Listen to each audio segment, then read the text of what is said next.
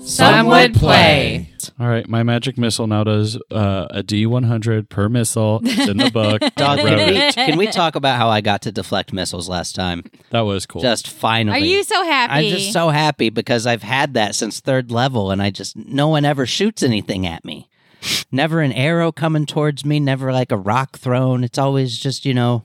There's not a lot of range. stuff Swords that and happens combat. In our other campaign, yeah. But she was like crossbow, Mm. phew, and I was like, yes, ah, Ah, throw it back.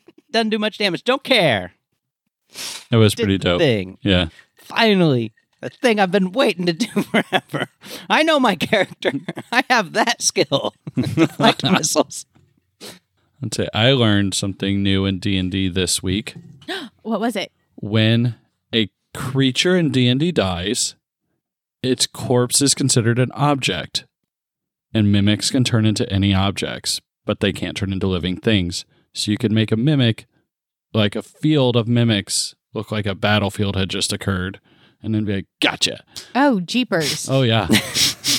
Oh, jeepers. This My one- favorite meme as of late was one where a guy goes up to a treasure chest and he's like, Share that. nope, that's going to be a mimic, you know, and then there's a woman in manacles and she's like, help me, help me. And he goes to like help her and she turns out to be also a mimic. Yeah. mhm. I'm just thinking like that. Stop means stealing my she lunch, would've been Jerry. dead. Yeah. Stop stealing my lunch. What do you say? Get good or something? Well, Fucking like- funny.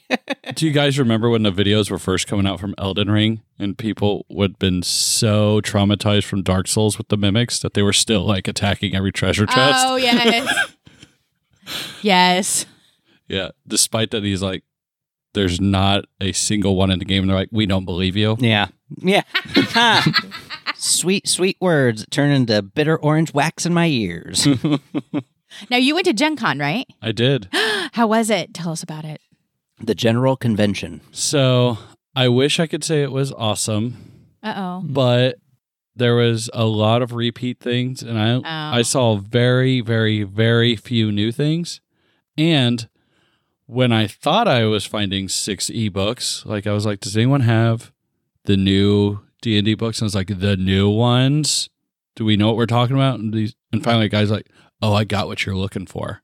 And I was like, You do? And he's like, Yeah, sixty apiece. And I was like, Bet, bring me to your booth. Go over there. He pulls out one of the modulated adventures, and I was like, "Dude, no!" And he- and he goes, "This comes out next week." And I was like, "That's not. I'm looking for six ed, bro. Like, where is it?" But Pretty funny. yeah, so I thought I, I was got you, going to do homie. like some A week back early. alley deal. Spell jammer. Yeah, like I got you. yeah, it was Spelljammer, and I was like, "No!" Like, I was really hoping that I could just show up here and be like, Right. "Hey guys." Let's look at this. Let's just start reading the book for pre roll, but no. coaching. it It's a fun idea. is a fun idea.